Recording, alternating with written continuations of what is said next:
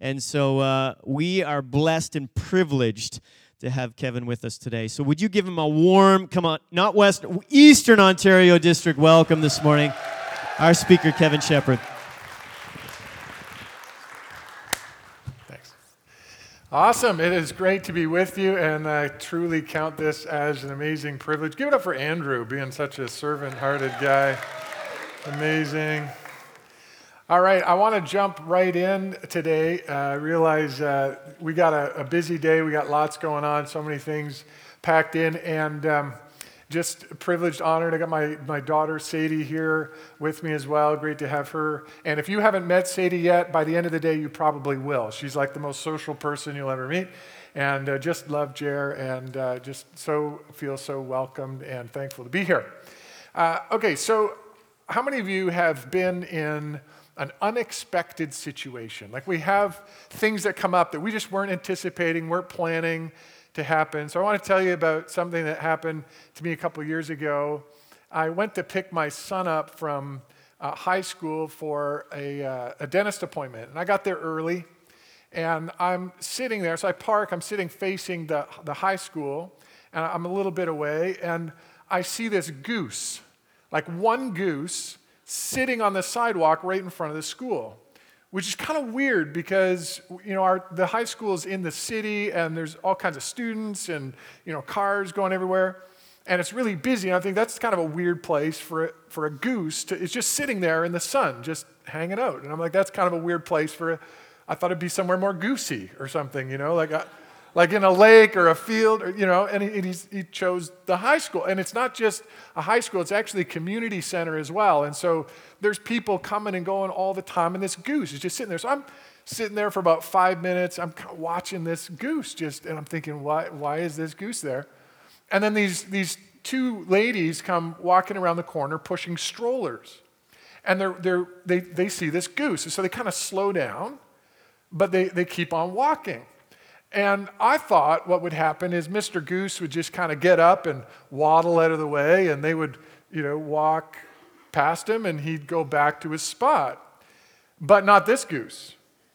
No, they start walking towards him. He stands up, stretches his neck out, and hisses at them. so they, it kind of startles them. They slow down, but they keep on walking because it's a goose, right? And they're like, well, what's he going to do? So they keep on walking towards him.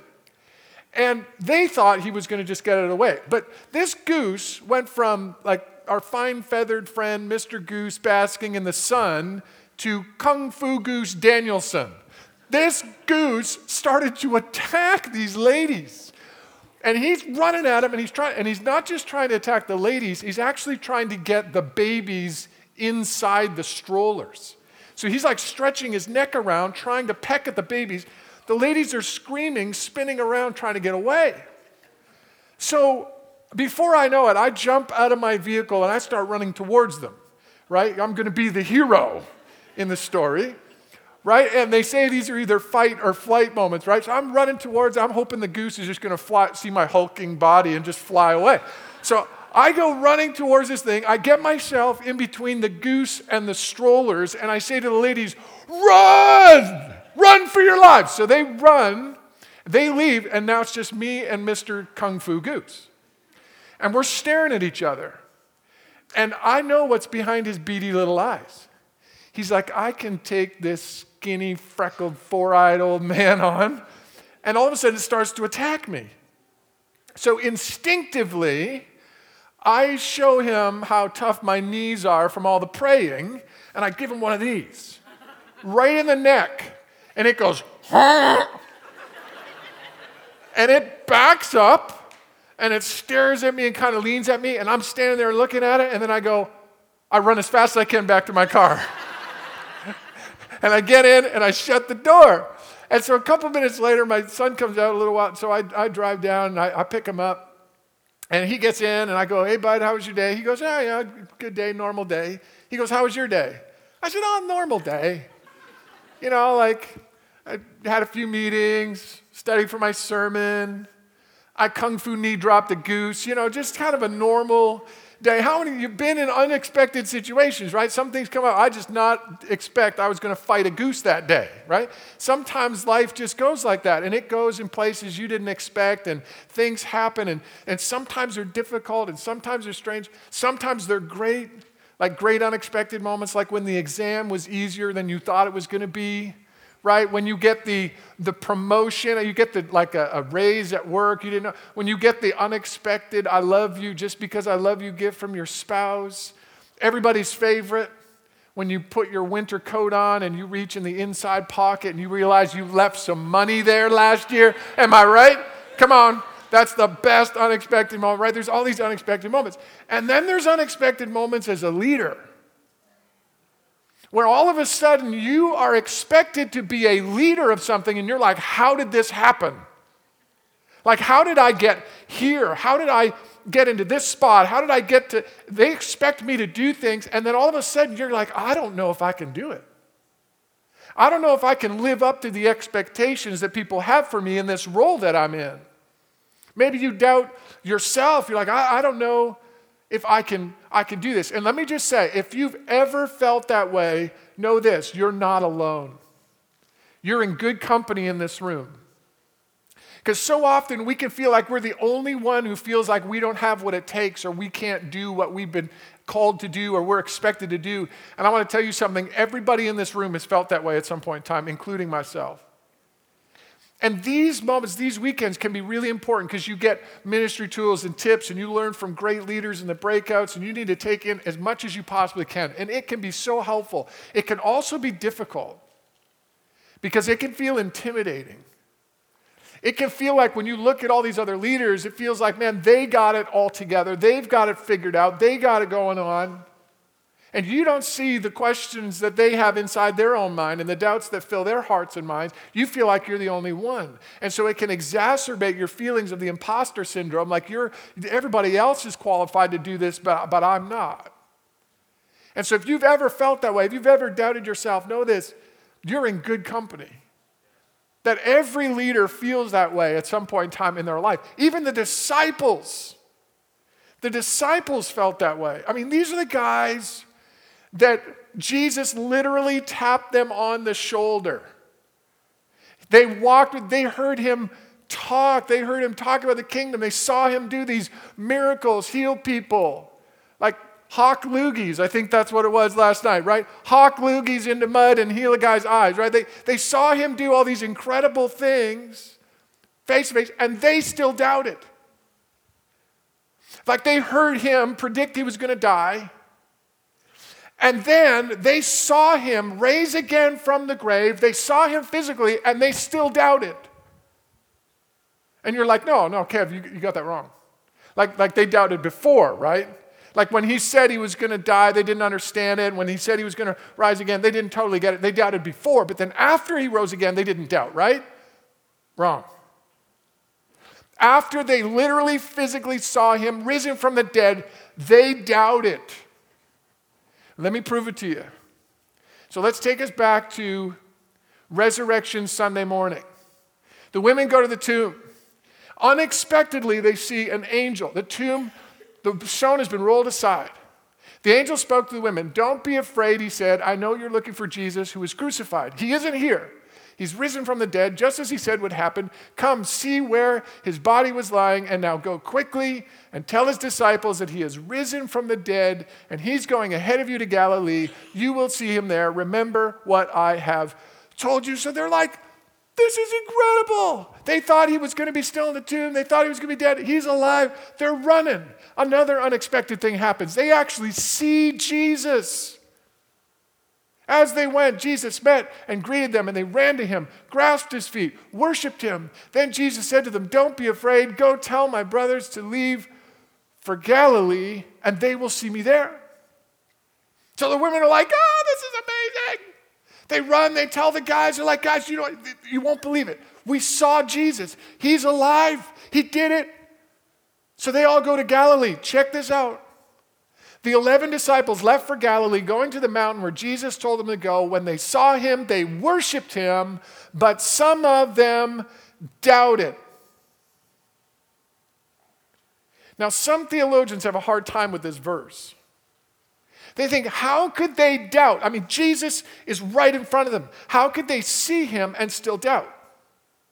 So, what they say is it wasn't the disciples who doubted, it was other people who were there that doubted.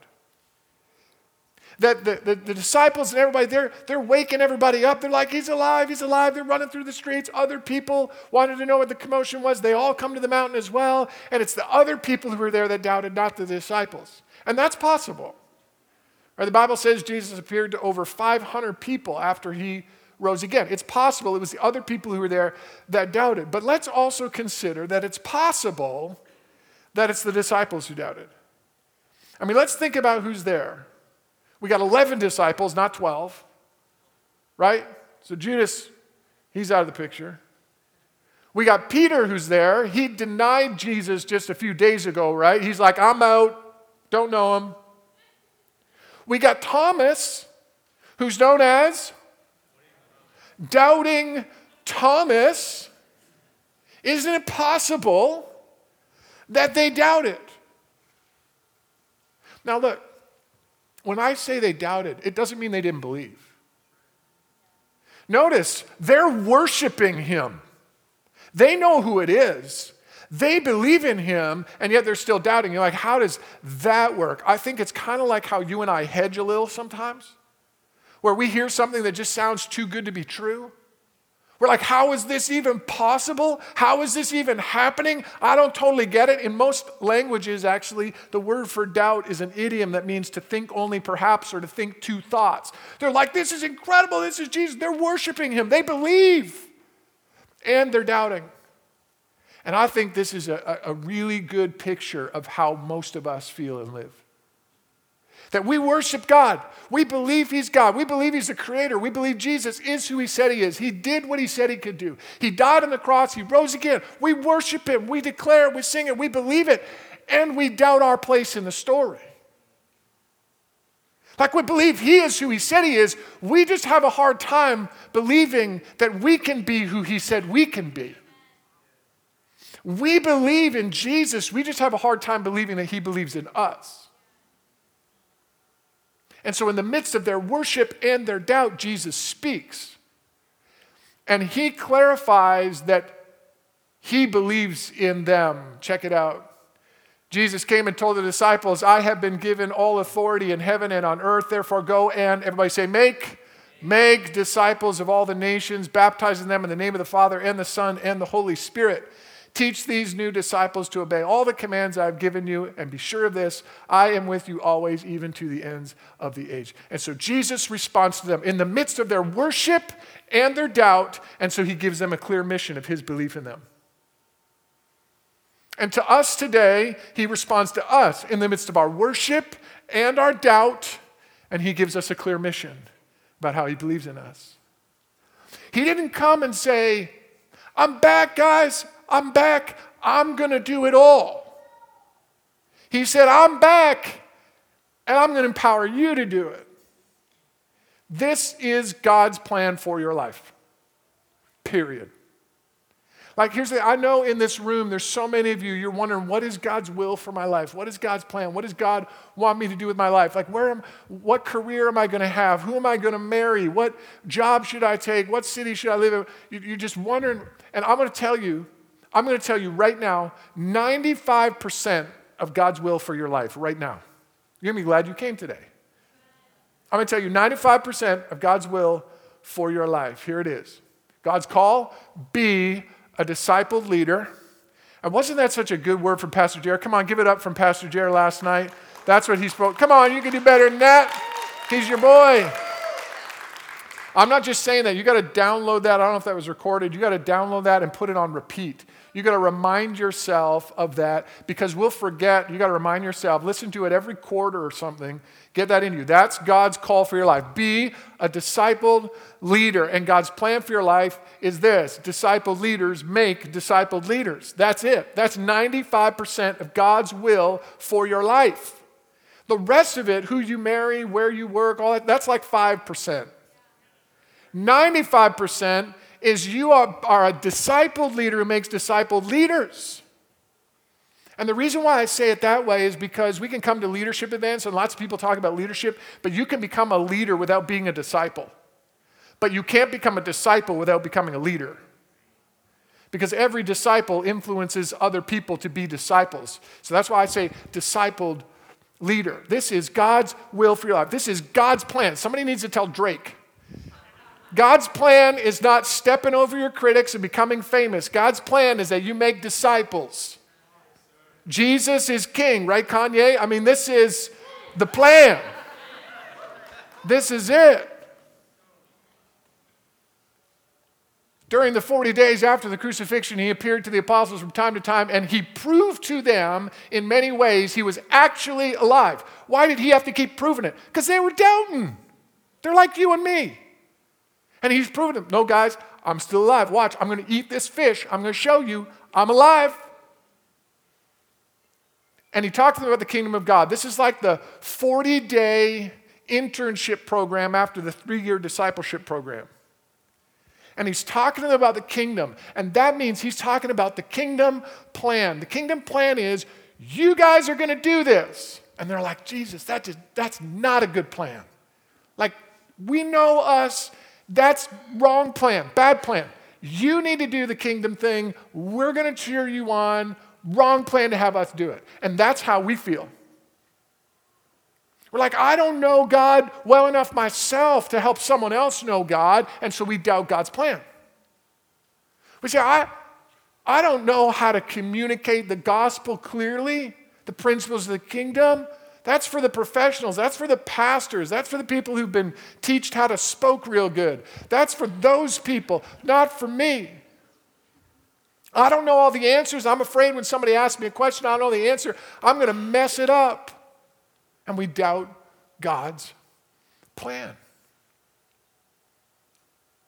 But I want to tell you, God's plan is for disciples to make disciples. That's His plan for your life. And I want to tell you something. I think we got to remember who these guys were. Like we said, we got, you know, Peter who denied Jesus. We got Thomas, who's the skeptic. We got James and John, who are nicknamed the sons of thunder. Right? They're going to offend people. How are these offensive guys going to make disciples, right? We got Matthew, who's a tax collector. We don't understand the most loathsome hate in that culture towards tax collectors. How's he going to mentor anybody? These other guys are fishermen. We ta- talked about it last night. They're fish. They don't. They don't know. In fact, this is what the, the religious smart people thought. They could see that they were ordinary men with no special training in the scripture. They were Bible dunces. They didn't know what was going on in scripture. They knew Jesus, though, but they didn't know what was going on in scripture. And Jesus is like, nope, you're my plan. You're my plan. Even though you don't have the confidence, you're my plan. And we doubt God's plan. We're like, God, I, man, I don't know. There's other people better than me. There's other people more qualified than me. There's other people that are smarter than me that God figured out. And so we doubt ourselves. And I want to tell you that's a good thing. It's good that you doubt yourself. You say, hold on a second. I shouldn't be a person of doubt. I should be a person of faith, not a person of doubt. Ah, you need to be a person of faith in God, not in yourself. And I want to correct some messaging for a bit in our culture for a moment. I want to lean into something. There is way too much conversation in our world right now about believing in yourself. Way too much messaging saying you need to be more confident in your. How many of you, by show of hands in this room, how many of you have ever heard somebody say something like this? Just follow your heart.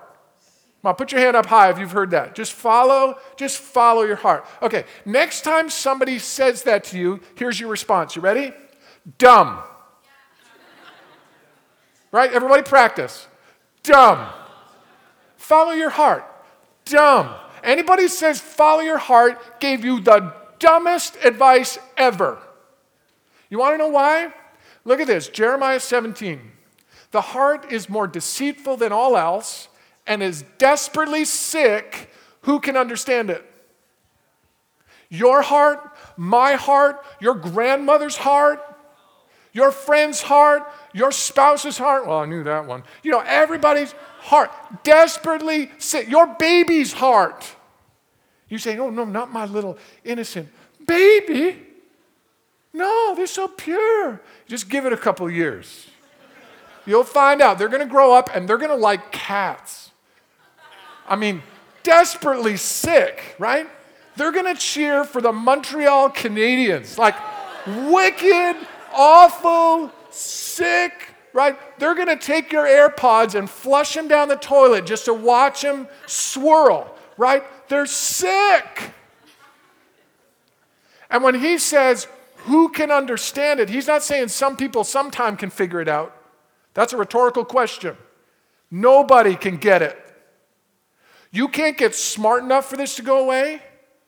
You can't know enough scripture for this to go away. You can't pray enough to figure it out. Your heart, my heart, everybody's heart, desperately deceitful and sick and will never figure it out. So, whoever tells you, follow your heart, gave you the dumbest advice ever. Everybody say, follow your heart. Dumb. Come on, we got to have more energy in that. Follow your heart. Dumb. Dumbest advice ever. Right? Now I'm going to push this a little further. How many, how many here are like 18 years of age and under, just put your hand up. 18 years of age. All right, we got somebody happy about their 18 years of age. Okay. All right, let me tell you, let me, how many of you have heard somebody who, who's well meaning and, uh, you know, maybe like a teacher or you heard a celebrity say something like this, or maybe even your parents, they've said something to you like this You can be anything that you want to be. How many have heard that? right? If you believe in yourself and you work hard enough and you find something you're passionate about and you just you you can be anything you want to be. I got to love you enough to tell you no you can't. Like somebody's got to love you. You cannot be anything that you want to be. No matter how much I want to be a horse jockey, I'm too tall. I can't be a you can't be anything that you want to be. And I'm not trying to be a dream crusher, and I'm not saying we shouldn't dream and imagine or work hard. We're going to talk about that in another session, okay? I believe we need to dream and believe that. I'm, what I'm saying is you can't be anything you want to be, but you can be everything God wants you to be. Come on, somebody's got to praise God for that because that's the truth right now. You can't, the reason I talk about this is because if you listen to that message, you can be anything you want to be, it sets you up with the wrong motives. And you will live drastically below God's purpose and God's plan and the potential in your life. Because you'll start chasing things that you want. And whatever you want is below what God wants. When you start chasing your own motives, your own desires, your own things, you make life about you. And I got to tell you, life is not about you. You say, Of course it is. Everybody tells me life's about me. Like, have it your way, get what you want, order what you want, and get it shipped within two days. I got to tell you, by the way, your life is not Amazon Prime. It's going to take more than two days to get you to where God wants you to be. And I appreciated that word You know, it takes time, it takes sacrifice and work. This is not about you. Your life, look at this verse. You do not belong to yourself, for God bought you with a high price. You don't belong to you. Life ain't about you. It's not about your choices and your wants and your desires and what you're trying to accomplish for yourself. This is about God. And don't see this as restrictive, like God bought you, so you got to do. No, see this as empowering and freeing. God bought you with a high, high price because He values you. He believes in you. He's handed you the keys to the kingdom. He loves you. And so He's freed you from the nonsense of this culture.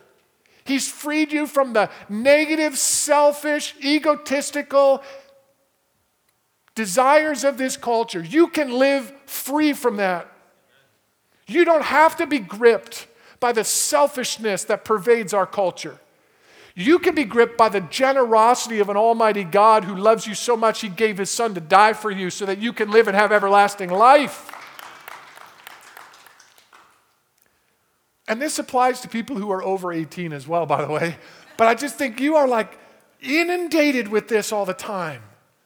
And we got to push against it. So follow your heart.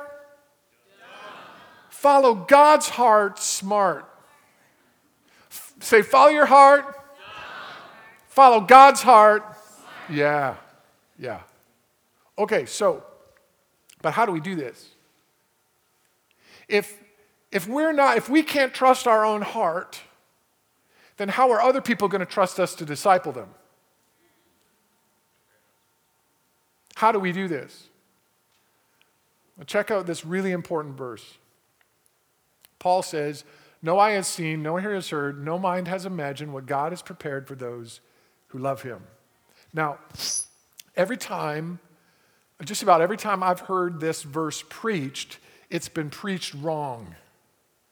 Because the way that this verse is preached is preached, man, we can't imagine all the great things God's going to do in the future. That's not what Paul means by this verse. And you say, well, that sure sounds like it. I believe that that's true, okay? We're going to talk about that again in another session that God can do immeasurably more than all we can ask or imagine. We need to dream about the good things God's going to do in the future. That's just not what Paul's saying in this verse. This is a quote from Isaiah 64. And Isaiah, before Jesus, is saying, man, we can't imagine the things that God's going to do. And you can't, you haven't seen it, you haven't even heard about it. It's going to be amazing what God's going to do. And Paul is quoting Isaiah saying, look, Isaiah didn't get it because he lived on that side of Jesus, on that side of the Spirit of God. But look at what Paul continues to say in this next verse. But it was to us, God revealed these things by his Spirit, for his Spirit searches out everything and shows us God's deep secrets. Paul's not talking about what you don't know, he's talking about what you do. He's not talking about what's to come, but what already has. He says, We get it. We've seen the great secrets of God. It was that Jesus Christ was going to come, live a perfect life, die on the cross, rise again, and then he was going to send the Spirit of God to reveal to you the truth so you know God's deep secrets. Like, that's better than knowing how they get the caramel inside the caramel bar. That's better than like knowing who was going to win the World Series before they win it. It's better than knowing how Jared keeps his hair so perfect. I don't I'm jealous. I don't know how he does it. It's better than any other secret you can imagine. This is God's deep secrets. You have the Spirit of God. That's God's plan. That's God's plan that the way we overcome the selfishness of our own heart is listening to the Spirit of God. The way that we live out God's purpose for our life is, is, is listening to the Spirit of God. Paul goes on and says, No one can know a person's thoughts except that person's own spirit. No one can know God's thoughts except God's own spirit. And we have received God's spirit, not the world's spirit. So we can know the wonderful things God has freely given us. I want to talk about this word to know for a second. This is the word idomen. This, this is a word that means to know by experience. I'm going to ask the worship team to come back for a moment. And I just want to talk about the, the, the difference between knowing and knowing by experience. Because how many know there are things that you can know about, you can know in your head that God's plan is that disciples make disciples. You can know that you have God's Spirit by, because you're told that, but then you can know by experience. So uh, let, me, let me illustrate this way. So my wife loves roller coasters, like loves roller coasters. Me, not so much. Like I kind of like my feet on the ground and uh, you know, I'm, I'm, not, not into it so much, but because she loves it, we'll go to like amusement parks and stuff, right? So one, one time, uh, for our anniversary, we went to uh, Cedar Point Amusement Park in, in Ohio. And um, I think that's where it was. And so I, I wanted to know what I was getting myself into. So I looked up online all the different rides that they've got. So I studied about them. I wanted to know how big they were, how fast they were, all the things that they did. And what I discovered is they got this ride there called Millennium Force. How many have heard of Millennium Force before? You've been to Canada's Wonderland. You've been to Leviathan, right? Leviathan's like 305 feet tall and goes 148 kilometers an hour. Okay, Millennium Force is bigger and faster, okay? So I was like, whoa, that, she's going to want to go on that one. So I was bracing myself, right? I knew things about it, where the twists and turns were and everything. I was prepping myself.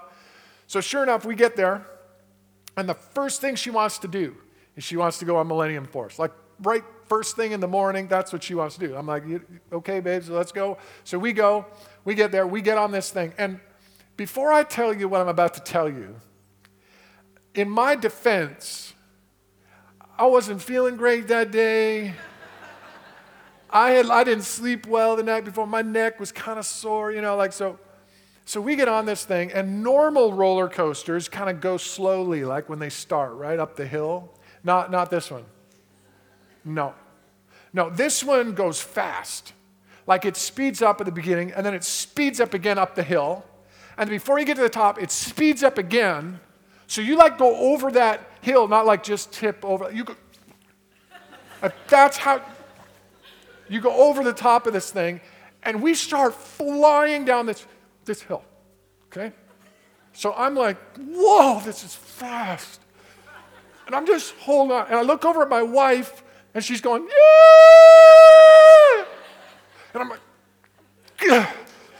you know, I, whew, here we're going even faster. And then I'm like, I'm looking, and I'm like, wow, we're going so fast.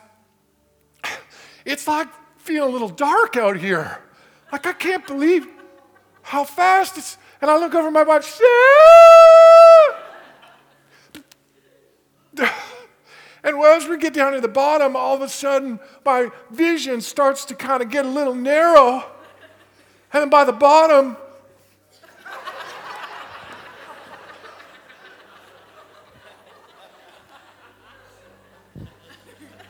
I'm out.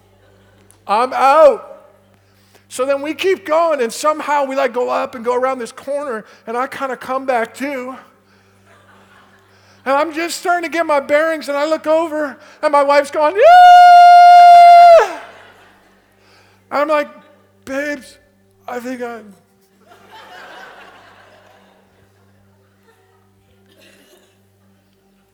I was like, I barely made it to the end of the ride, I promise you. But I got up. Now, how many know there is a difference between knowing about Millennium Force and knowing Millennium Force by experience? And there's a difference between knowing that you have the Spirit of God in you and knowing the Spirit of God by experience. And here's what's got to happen you and I got to take a step. The only way for me to know that by experience, I had to take a step and get on the ride. And you can know that you're called to be a disciple of Jesus Christ, or you can know that you're a disciple of Jesus Christ by experience. And I want to tell you something out of everything you're going to hear today, and you're going to get great tools and great tips, all kinds of stuff. Out of everything you're going to hear, I'm going to tell you the best way to learn how to become a disciple maker. You want to know the best way? Start being a disciple maker. I know that sounds simple and crazy, but the best way is to learn is by doing.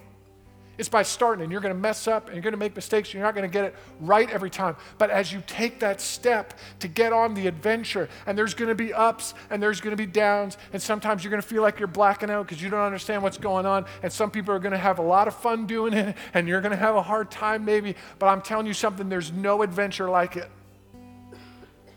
There's nothing more important than it because it's God's plan for your life. And so we got to take this step to hear what God's saying. We got to take this step to listen to God's voice for our lives. And as you do that, I believe that the Spirit of God will empower you. Would everyone stand for a moment? Because I want to do something practical to kind of respond today. And I know we don't, we don't have a lot of time, but I think this is important, so we're going to take our time to do this. Because, because here's one of the challenges I find we have so often in, in hearing what the Spirit of God is saying to you. And, I, and I'm going to challenge you in a moment to take a step. So just be prepared to do that. I'm going to invite everybody that is willing to become a disciple maker to make discipled leaders. And I'm going to have you take a physical step as a symbol of the step that you're going to take after you leave this week, weekend to become a discipler of other people. And we're going to do that in a moment. But here's what, we're, here's what I think God was talking to me about doing today is this. That when you step out to come, we're going to sing that song, Build My Life. And when you step out to come forward and to hear from God, I just want to talk about hearing from God, hearing from the Spirit of God. I think we make this way too complicated. And here's what I've noticed that happened in my own life that I was so often looking for the spectacular voice of God, I was missing the supernatural voice of God. I was waiting for the go to Nineveh, Kevin. And I think God speaks like that sometimes, but they're like miracles. They're a bit rare. Do you know what God does most of the time for most of us? He speaks to us in the sound of our own thoughts. It sounds like you. You say, well, how do I sort out then what's God and what's me? Well, that's why we have God's Word to let us know who God is and what He would say. He'll never say anything contrary to who He is in His Word. But here's, here, I'm going to set up something to help you with this. Here's, here's the thing any good thought I've ever had, here's a conclusion I've come to any good thing I've ever done, any good thought I've ever had is all God.